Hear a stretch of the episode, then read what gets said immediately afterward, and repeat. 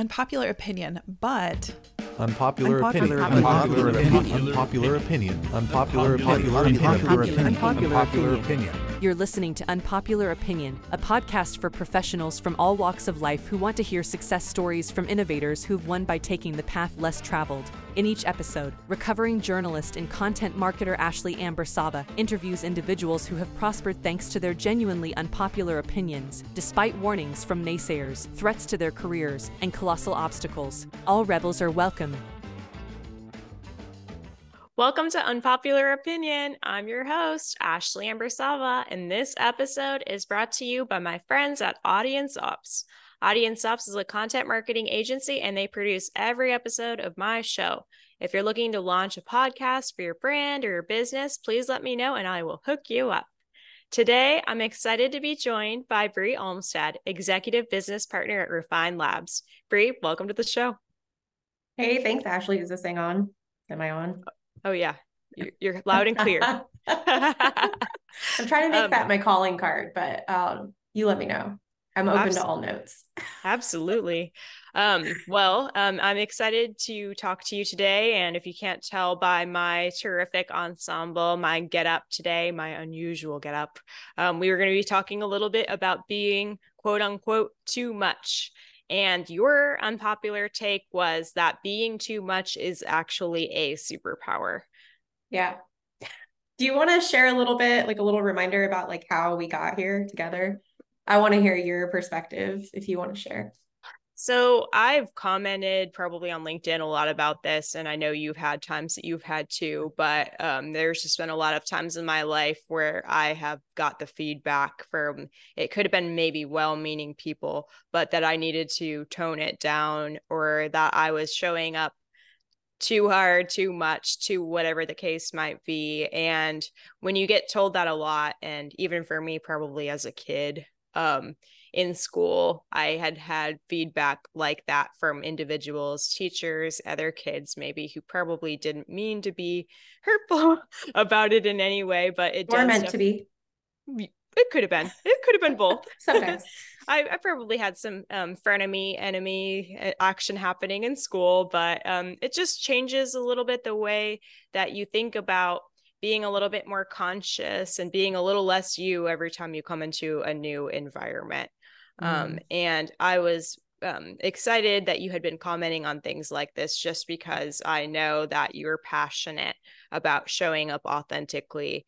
Um, so I would love to hear a story from you about a time in your life when um, you realized that being too much was actually a superpower and not a hindrance, and how that experience kind of shaped your outlook. Yeah, when you sent me this question, my first reaction was like a physical, like visceral one to like resist it. And so part of my commitment to myself for my own growth is to be curious without judgment when I feel this sort of uh, resistance and uh, check in with my values. So, anyway, powerful question. And it does inspire a story that wants to be told, a story that I hold and that I think about sometimes. And I think there's some real power in in telling our stories and being seen and being heard. So thank you for that. Um, in high school, I was involved in theater in public school and in the community. And I was part of a summer workshop that had been running for decades. I'm from the LA suburbs. And this workshop that I spent a summer in when summer before I left for college was run by um, some famous actors and uh, stage and film who had been running this this summer workshop for youth in my community for years.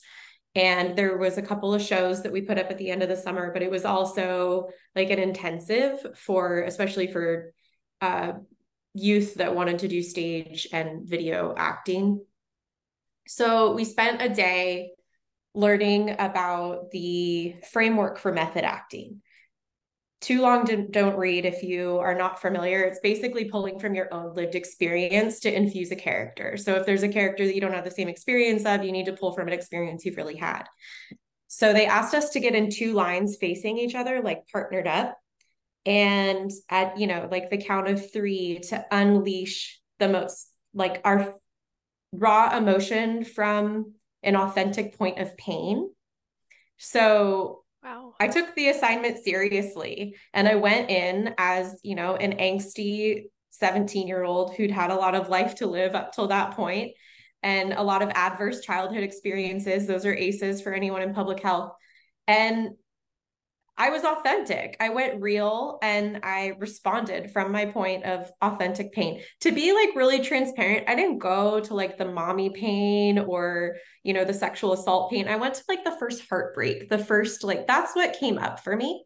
Anyway, said a famous actor running the workshop when he like wanted people to stop, I was still emoting. And I basically got like talked down from my real pain. So, method acting, pull from the real experience, show up as your authentic self.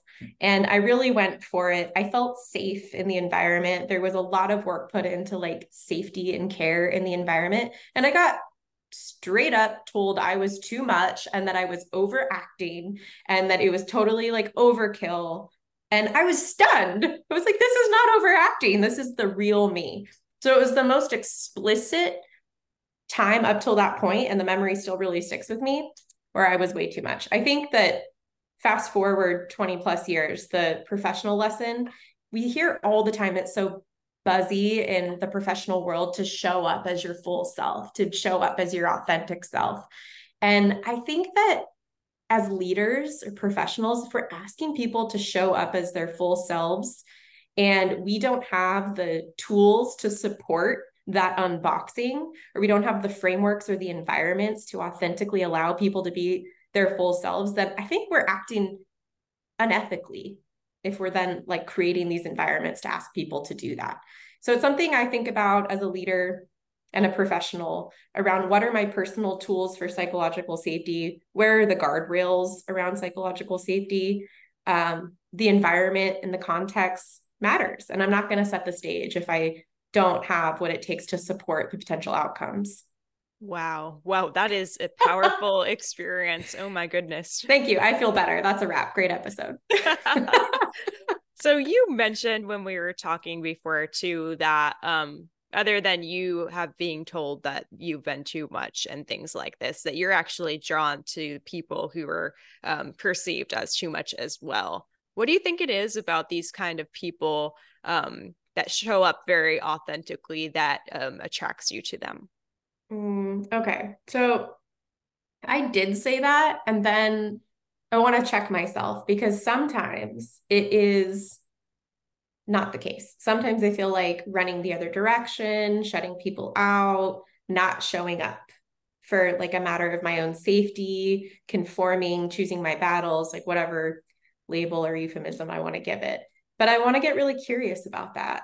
And I want to check am I turning my back to somebody's kind of too much energy because we are values misaligned? I'm sure there's people who are too much who are um, espousing beliefs that directly conflict with my you know spiritual mental personal values and like indicators for relationship that's different that kind of misalignment is different from being uncomfortable with something that's unfamiliar. That's something I want to lean into.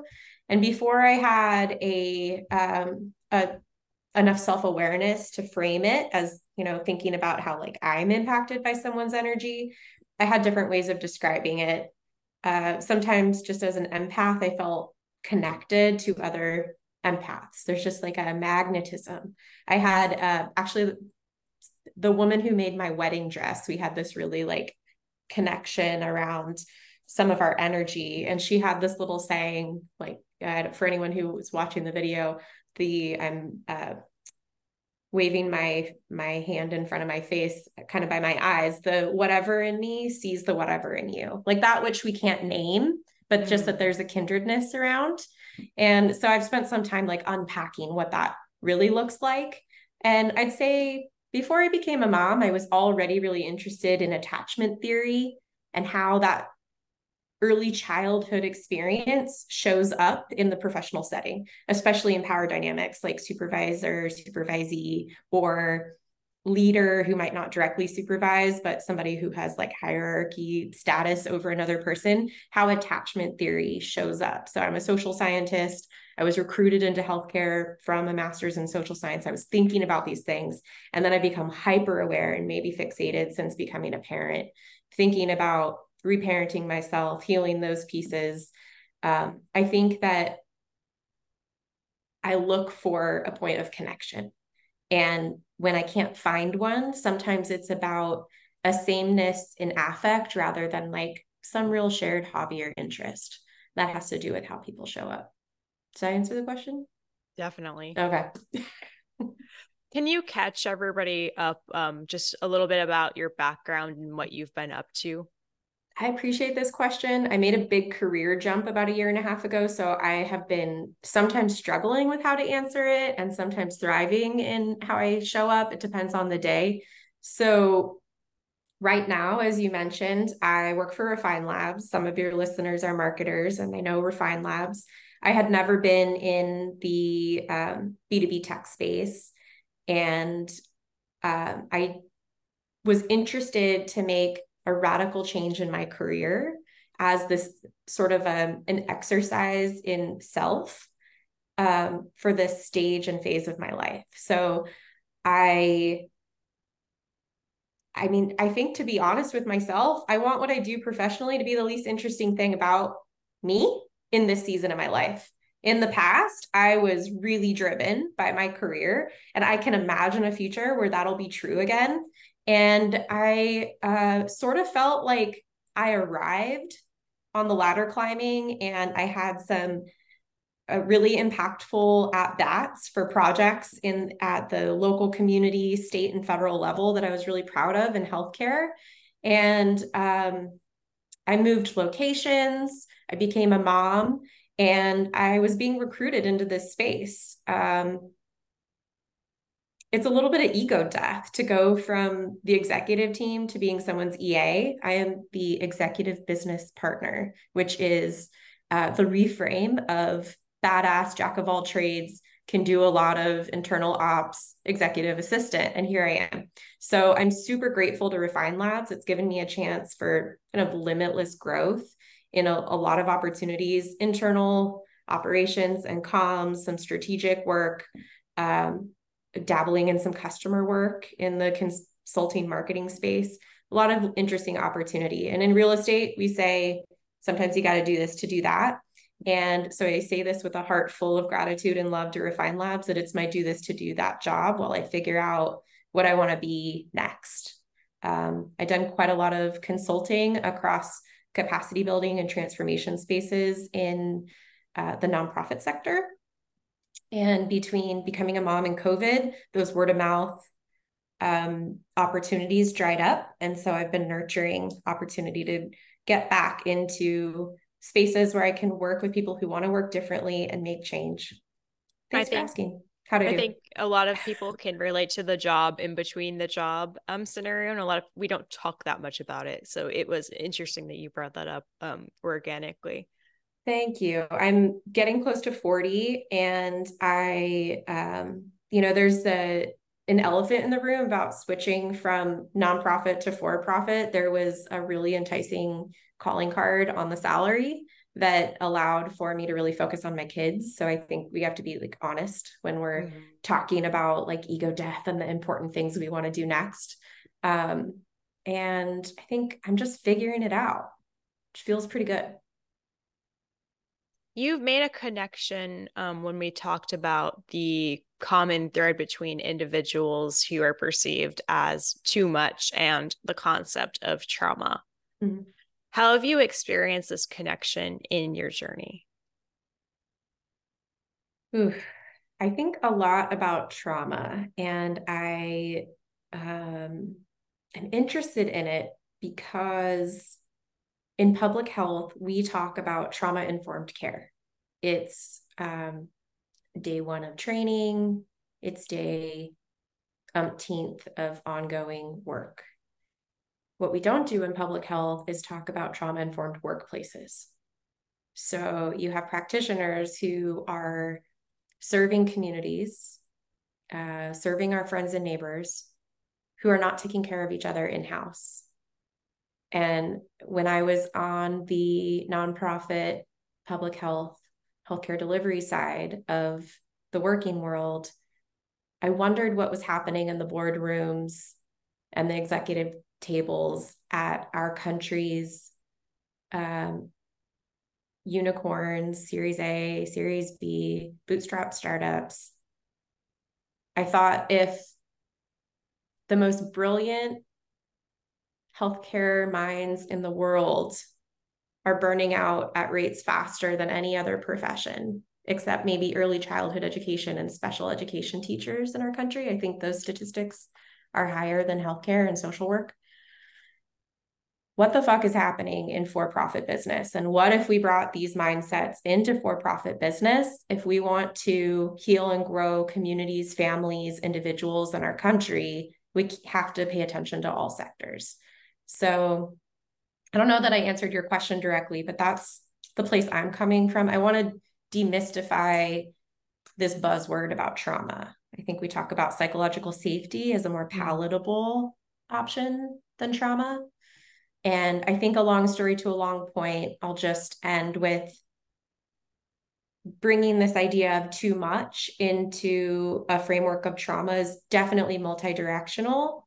By broad stroke, there's those people who carry trauma who then show up authentically and are labeled too much. There's those people who are labeled too much by a system that wants to perpetuate conformity and are then traumatized. So is trauma the chicken or the egg? Not sure. Probably both in a lot of cases. I'm not qualified over my pay grade. What do you think? I think it's tough to identify where it's coming from when you put it like that. And i wonder with with trauma that's not handled or not taken care of the cycle what happens to perpetuate that outside of like your current being outside of your space that you're in? Like what you take with you even if it wasn't yours like what are you doing with it when you leave and move on? And how are you delivering it to the next environment and the next people it's just a never ending yeah and trauma stigmatized right um, yeah, we don't um, like to use that word. No, no, it's stigmatized.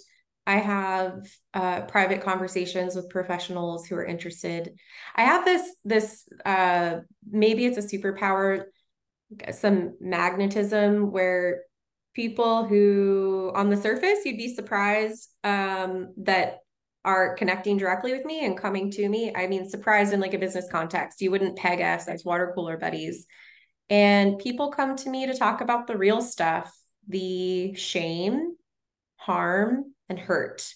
So, a lot of times, our shame is connected to our core experiences, some of which are traumatizing.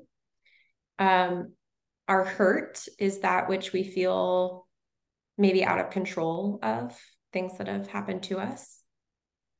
But we've all done harm too and there's you know that's under the umbrella of our shame also so i have these like high power um yeah leaders executives um all over the sector you know marketing sales operations executive prowess growth etc who um you know want to talk about these real experiences loss death depression, anxiety, not sure where they're going, relationship strain, parenting struggles, workplace misalignment, um, people with experiences from you know challenging childhoods military action who then i i i mention trauma and they say i don't know if i'm traumatized because they imagine that their pain isn't painful enough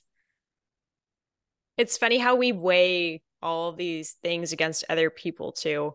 Um, we don't feel valid feeling a way if we don't have as quote unquote bad as an experience of somebody else that we know. And then we don't feel valid making the claim that we are being impacted by something. It's just, it's a lot. I think Yeah, I grew up in the 80s and 90s, and there was the commercials playing all the time about like the starving children in Africa. And it became this like calling card of children of the 90s of like, clear your plate, there's starving children in Africa. So when I have a uh, a veteran who saw action tell me that they're not sure if they have experienced real trauma, I just think of this like overarching analogy of like being told explicitly that our struggle isn't as struggly as someone else's. There's a lot of problems with the starving children in Africa trope, but I think it helps me make my point. You mentioned um, to me that when it comes to the being too much philosophy, that there's kind of two camps of people who respond to that.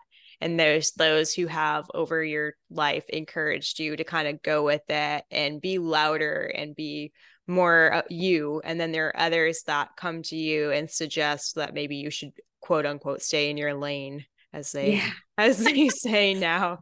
Um, can you kind of catch everybody up on how these opportunities have influenced you over time, like both camps of people? Yeah, I think that a lesser healed version of me was re traumatized and triggered and would fixate on the ladder. Um, now, I think I've in part made a career progression out of serving some of those same types of personas as um, a closest counsel sounding board.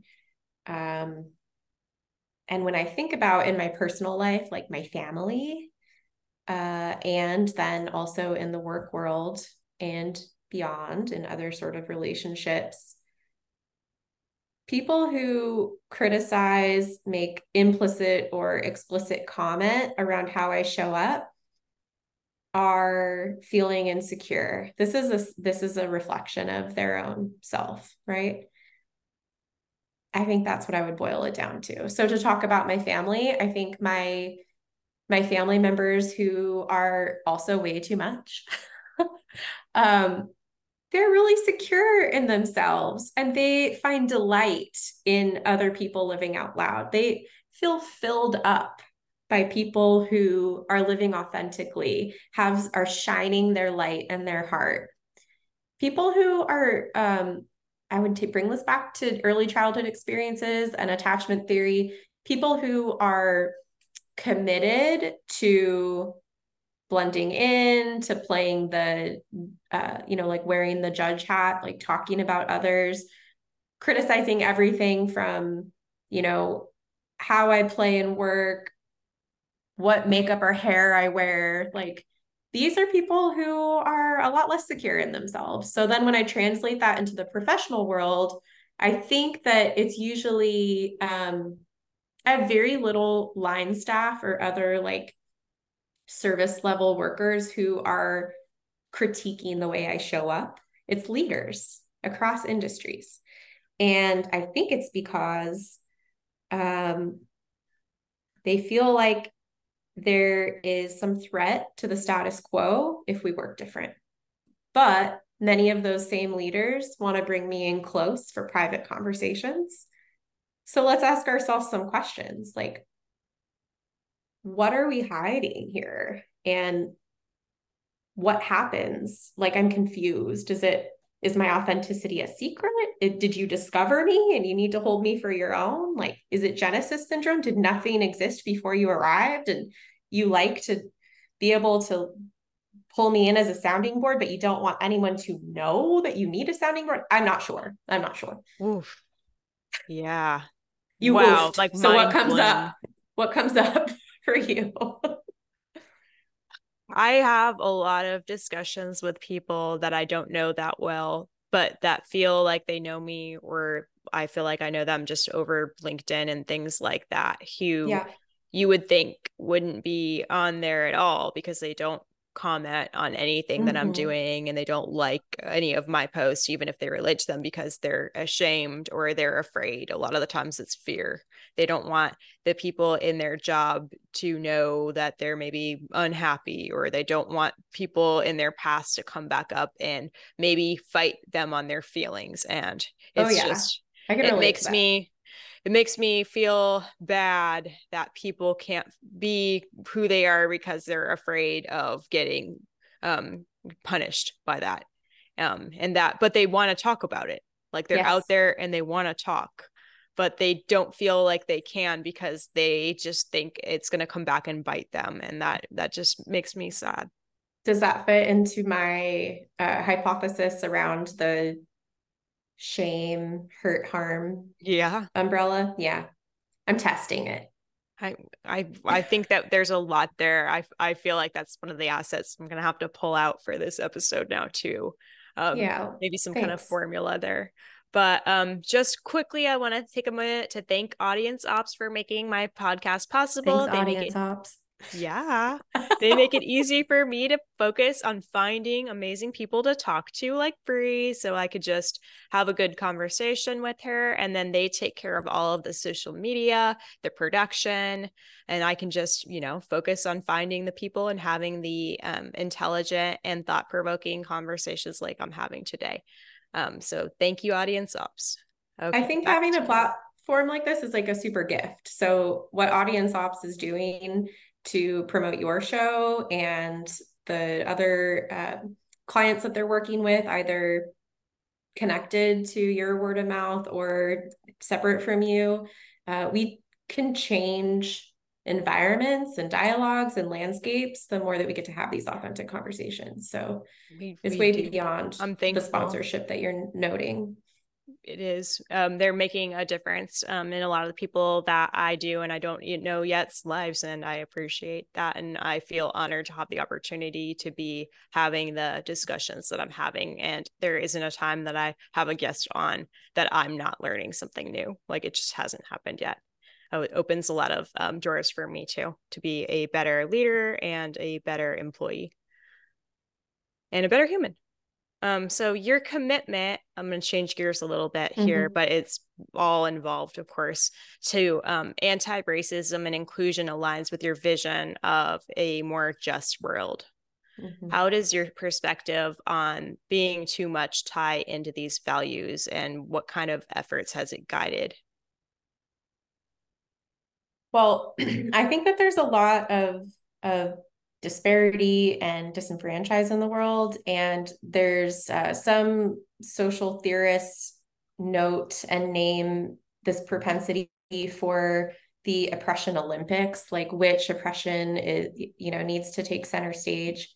And as a white woman talking to another white woman, I think that if we can't have conversations around racism and anti-racism, then we are uh we might we just need to phone it in call it a day we can't advance in my opinion um the lived experiences of people of any identity category if we're not talking about racism and anti-racism within a white supremacy culture in the United States. And I want to stop there and talk about the real risks of talking about racism and anti-racism racism on any platform including this one. Like let's get real, what makes the cut? What makes the edit? Are we already uh are, you losing some audience buy-in just by having a guest who is centering racism anti-racism? The answer is absolutely yes. And um, I I care about things beyond racism and anti-racism, but if we aren't talking about these things, then I'm going to find spaces where that is part of the conversation because I think it is the direct link to unravel um, the shame, the hurt, and the harm across all of our lived experiences. And I think white leaders who say, show me the ROI on that, what's the business case on bringing racism into the discussion, are showing their their true colors. So, you know, in some spaces it's radical to use the term anti-racist or say the word racism. We already talked about how trauma becomes like taboo. Um, in some spaces it's radical to unequivocally love black and brown people as a white person Like, can we talk about that? I think the fact that, you know, being critiqued in the business environment as a white professional for talking about racism and being labeled as too much is the entire like drop the mic on white supremacy culture in American business. I wasn't it's, even sure if you would ask me the questions. So hats off to you it's it, i've noticed it's funny because we talk about the shame of going and um and having actual you know big difficult things you're going through and you're afraid people are going to judge you so you go privately to somebody like you and you talk to them one-on-one but when i post things about anti-racism people have no issue showing up in the comments and being absolutely backwards in every mm-hmm. way and then they have no issue living out loud that way it, it mm-hmm. it's just, it's unusual to me like, yeah. Why why is it so triggering for people? Um, I'll tell you why it's so triggering for people because of multi generations of design. Uh, we're speaking from different states in the US, as a country that was built on the backs of enslavement mm-hmm. of Black and Indigenous humans who, uh, and, and colonization. People don't like to talk about these things people who don't like to talk about these things are people who benefit from the systemic perpetuation of not talking about it. Um, so, what can we do? Well, here's a few things we can do. We can decenter ourselves and use our power to lift up the voices of Black, Indigenous, and other people of color. We can decenter ourselves and lift up the voices of gender nonconforming people and of uh, queer people, disabled people, and other disenfranchised people.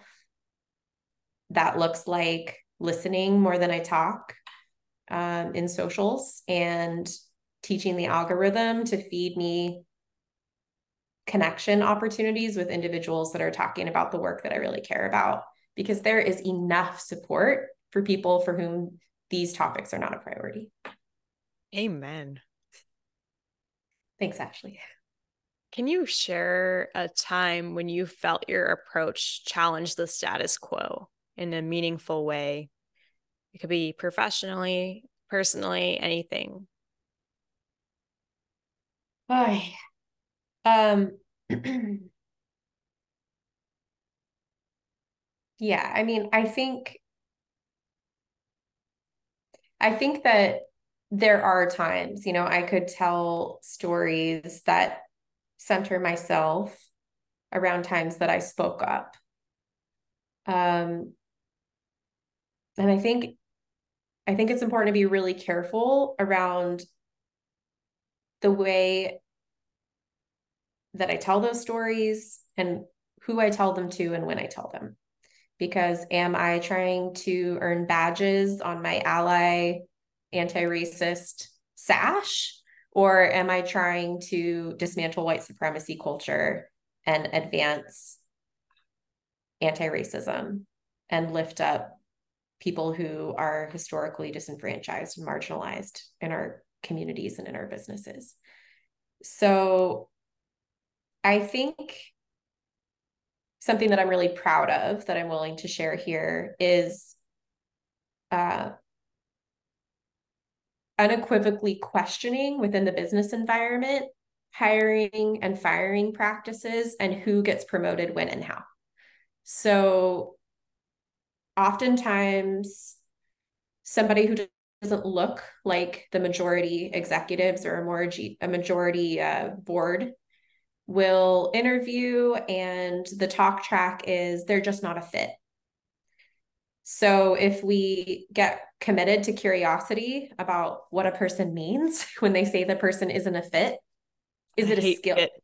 Is it a hard skills issue? Or is it that we're concerned that because we don't yet have people quote like them, that they won't then quote fit?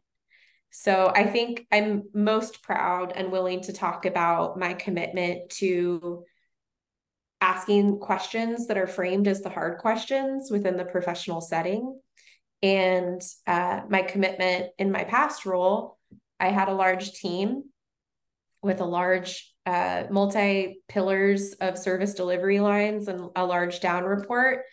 And as the organization scaled, there became more necessity for uh, to develop new leadership positions.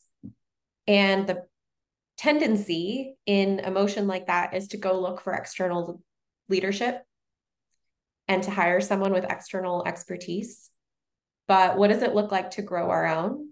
And usually we rise up, we have the opportunity to rise up talent who otherwise wouldn't be given the opportunity. And there's a myriad of reasons for that socioeconomic status, educational background. We've already talked about race, gender, sexuality, disability. Um, so I think I'm a queen maker. I think I've had the chance to hold a line on the conditions for people to rise up in their careers by their own talent and hard work. But because I put my reputation and my name and my body on the line again and again and again, and asked leadership to look in the mirror when they're making these decisions. How do you empower other leaders to be able to do that and to stand up? Like, do you have any techniques you're using to get people to be more comfortable doing that? I think that, like, I believe we all have the answers. And so I take the approach I don't think there's one right way to do most things. Like in chemistry in um you know like there are there are times and places. Like if you're an electrician there's one right way to do it. But when we're talking about building teams uh, scaling a business there might be formulas that have worked but do those formula formulas recreate that which you and I are talking about disrupting then maybe we need to take a different approach.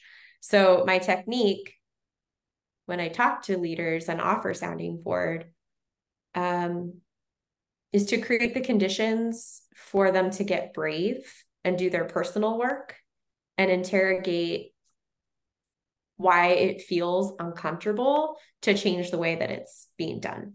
And you know what? The answer is that some leaders do not want to change the way that it's done. But after 2020 and George Floyd explicitly, white leaders don't want to say in public that they're deprioritizing DEI and B initiatives. They'll only say that in private, or they'll say that with their actions, but their mm. words are that they support them. So I think, you know, it's two techniques. It's holding accountability for matching the walk and the talk as an internal advisor. I want to change business practices to lead to my vision of a more just world and a collective vision of a more just world if on the micro and meso scale that doesn't seem possible within the business, I want to hold leaders accountable to match their talk to their real walk. If you can't change your walk, you better change the talk to line up so that you don't do more harm to uh, to employees and to your business community. That's the first technique, and the second is empowering people that they know the answers and creating the conditions and space for them to find them, find I, answers for themselves from the Floyd, um, from the murder of George Floyd um, on, I've noticed a lot of companies on their job descriptions just empty dump DEI talk yeah. on the job descriptions, but you talk to the employees who are actually in the organization who are just it didn't live up. Um, when the funding went down, they deprioritized, they laid off all of our DEI people and initiatives. And you could tell that everything was just like more like a public relations ploy.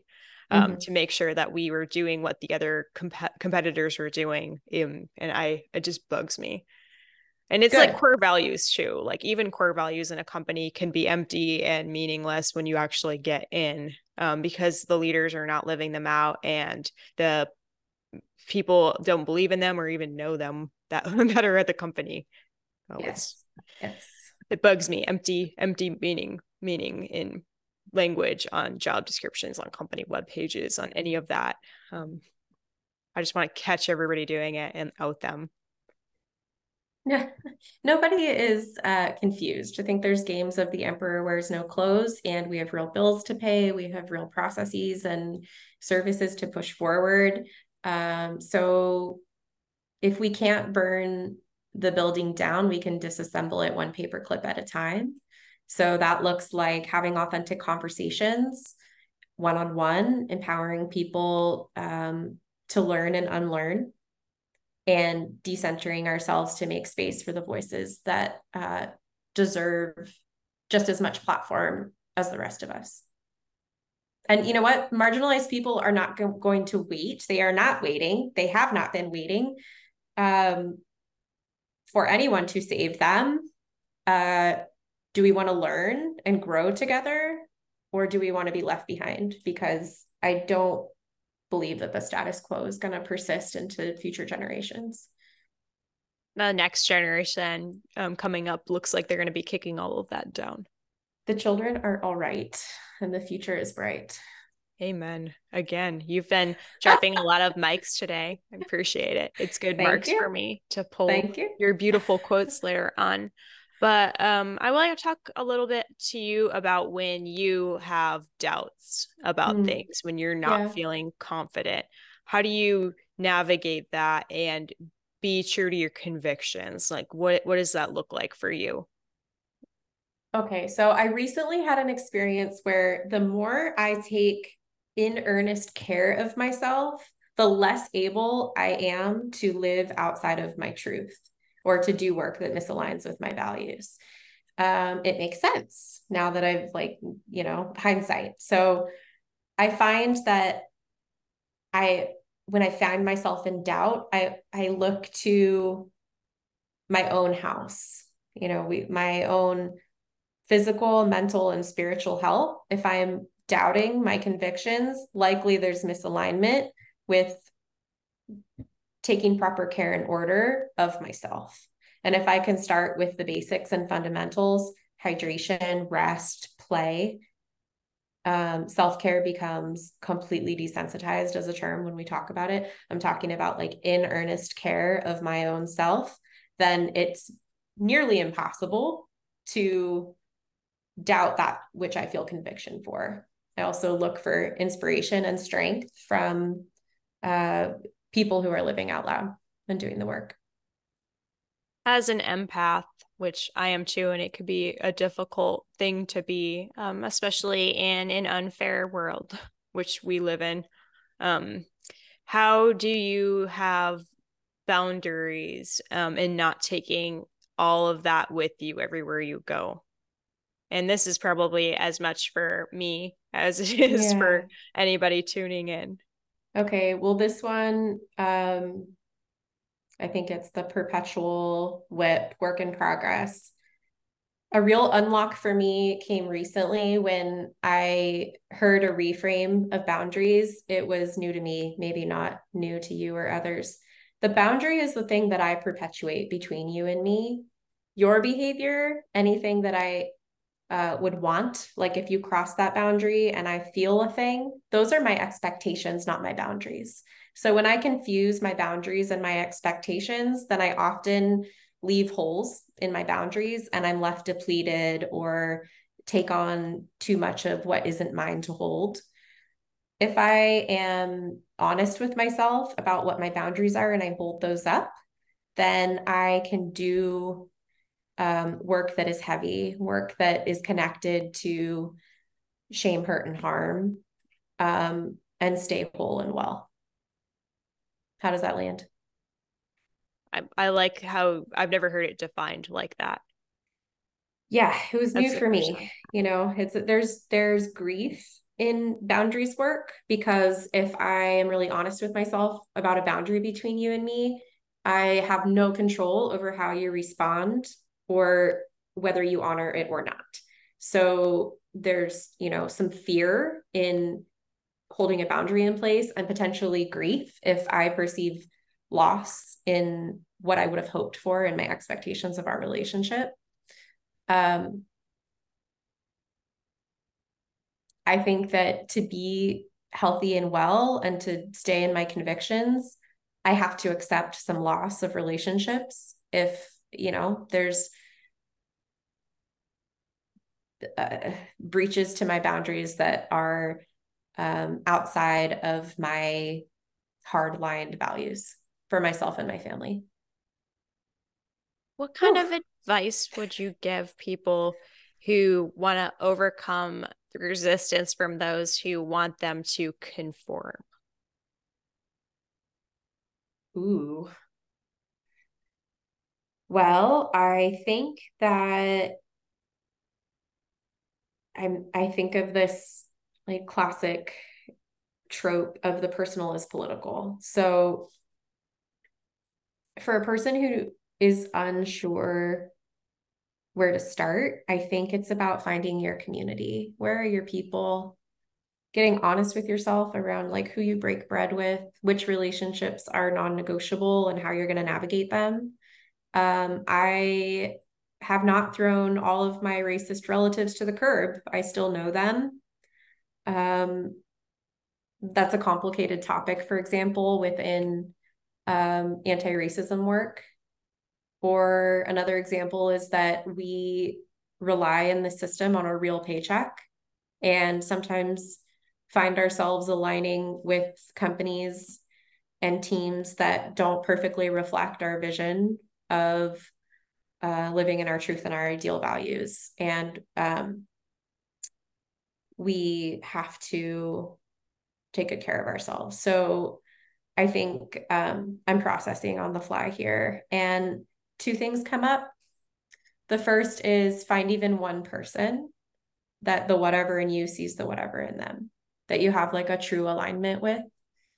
Um, I think that's why people come into my DMs. I think that's why people side slack me that don't engage with my content in the wild within my company or in professional or just for fun social environments. Um, because there's like a curiosity and a yearning to live in our truth, and people want to seek that out. Uh, to that note, if you're a person listening and you have any interest in these topics, let's talk. Um, I know lots of people who want to connect with you, including me. And if you're a person who wants to argue about whether, for example, there's a place for discussing anti racism on LinkedIn, come into my DMs and stay out of the people of colors threads. Um, the other, I said, I'm being cheeky, but also serious. The second point that I would make as a starting place is to take a look around. Like we're familiar with the um, the sayings, put your oxygen mask on first, or you have to fill, you can't pour from an empty cup. You have to fill your cup first. The game changer for me was when somebody who knows me well and cares for me said, Stop lighting yourself on fire to keep others warm. So, am I doing like visceral, irreparable damage on myself for a slight comfort for someone else? Because I think a lot of people who self identify as empaths can relate let's stop that shit first and see what happens. It's uncomfortable to make that change. Let's support each other in in knocking that out and see what happens next. Looking ahead into the future, what kind of vision do you have for what was your unpopular take here, which was that it's a superpower to be too much? Do you have any hopes for the conversations that might come from what we talked about today? yeah, I don't have any delusions of grandeur that I invented this take or that I have any stake in owning it.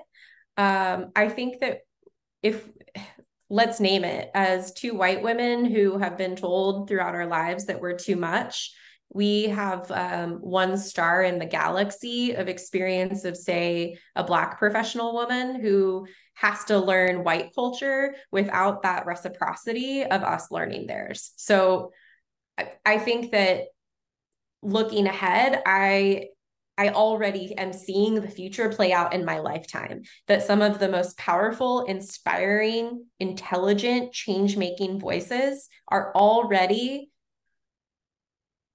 achieving mega platforms to have their voices heard. And I'm here for it. And if there's anything that I can do to support the voices of some of the strongest, most brilliant change makers that are already doing the work, then I'll have can look back at my life with satisfaction and fulfillment.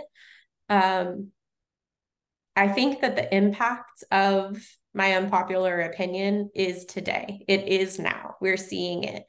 Uh, there's young people who are not waiting to like get into a good college and land a good job to climb the ladder to make an impact. There's 10 year olds and 15 year olds and 20 year olds who have the same access to the tools that many of us who are decades beyond them are using to build our platforms and have our message heard. Um, you don't have to arrive to get heard. And I think, you know, I'm looking to the youth to be my mentors. I'm looking to how I participate in readying a workforce for their arrival. Um, that's the future that I'm going to be part of. And I think there will be still a parallel future of the status quo in the next 10 and 20 years. And it's going to fizzle out and it's going to be boring as hell. And i'm not going to i'm not going to be at its helm. I'm going to be with the change that's already making waves. I love that. Um what kind of resources would you like to leave with people? It could be about any of the things that we talked about yeah. today I love that. Um, I think given limited time, let's focus on anti-racism and neurotype. So especially making space to lift up Black and Indigenous women and gender nonconforming um, people specifically from both of these areas, anti-racism and neurotype. Um, these conversations are happening loud. We met on LinkedIn. These conversations are happening loud all over LinkedIn. If they're not in your feed, there's a reason and you can start with yourself. Um, I would suggest within your industry doing some keyword searches on, for example, uh, neurodiversity or anti racism and looking for professionals in your field who are already talking about these things. Um, some of the voices of Black women that I am most excited about today are um, Jessica Winder, who's in the people ops space, Dr. Akilah Cadet, who is in the DEI change making space for major corporations. Jessica Pharma, who I don't know personally, who's in the uh, people ops space also, and uh, so many more who I didn't grab to list now, but I think we should put in the show notes. I think um, I think the time is now to change our hearts and minds so that we don't get left behind. Um, also for the show notes, I would love to like link some songs of some uh, Black and Indigenous creators who are also singing, creating content and music about some of these topics. Um, Tony Jones, The New I Do, I think she specifically has put out an album, um, Affirmations for Grown Ass Women. I'm here for it. I, I'm going to make sure that I include everything we talked about. And if you think of anything before this comes out, I'll make sure that I add that to the show notes as well. Great. So I'm going to drop free. you some other uh, LinkedIn voices that I think we should be paying attention to. And just plug on Jessica Winder. She did come on my show. If anybody wants to go back and check out her episode, um, she was, I think, either guest number two or three um, when I got my show going, and she had a tremendous episode. Oh, definitely go back and check that out. Um, I closed all of my podcasts asking um, people who come onto my show to debunk an unpopular opinion, and I can't wait to get into yours. okay. Uh, am I allowed to F bomb here? Yeah. Okay. Absolutely. Scarcity mindset. Fuck it. Scarcity mindset. Fuck it we can just, you know, we can make that a track, okay? Because scarcity mindset keeps us small. Scarcity mindset keeps us afraid. Scarcity mindset keeps us in our boxes. Scarcity mindset keeps us conforming. Scarcity mindset holds the system of white supremacy in place, which hurts everyone, even white people. There's no space for scarcity mindset. There is enough. Check yourself. check each other, scarcity mindset, fuck it. I feel like you just composed an actual song. and I'm I didn't know I had that talent, and I've opened. I'm gonna lay down because, some tracks yeah. with you later. Uh, that that's actually why we've come here today in, in costume me. uh, yeah, so I did. Yeah, I did text Ashley like half an hour before the episode, and I was like, "Bring a costume, fabulous hat, costume accessory," and she showed up in a, a faux fur boa and a hat. And I brought this is my great grandmother's garden hat. I've worn it to weddings, I wear it to tea. I, I love that have, hat. I also have a full length velvet cape. Um, it's green. I was the in a wedding. I was a druid. There was a costume wedding and I was a druid. But let's be real, like let's show up in ways that make other people uncomfortable. Like if I came to work in a in a um 60 year old garden hat and a, a velvet cape, um, there's not space for that in every corporate environment. But I'm still me. What do you think, Ashley?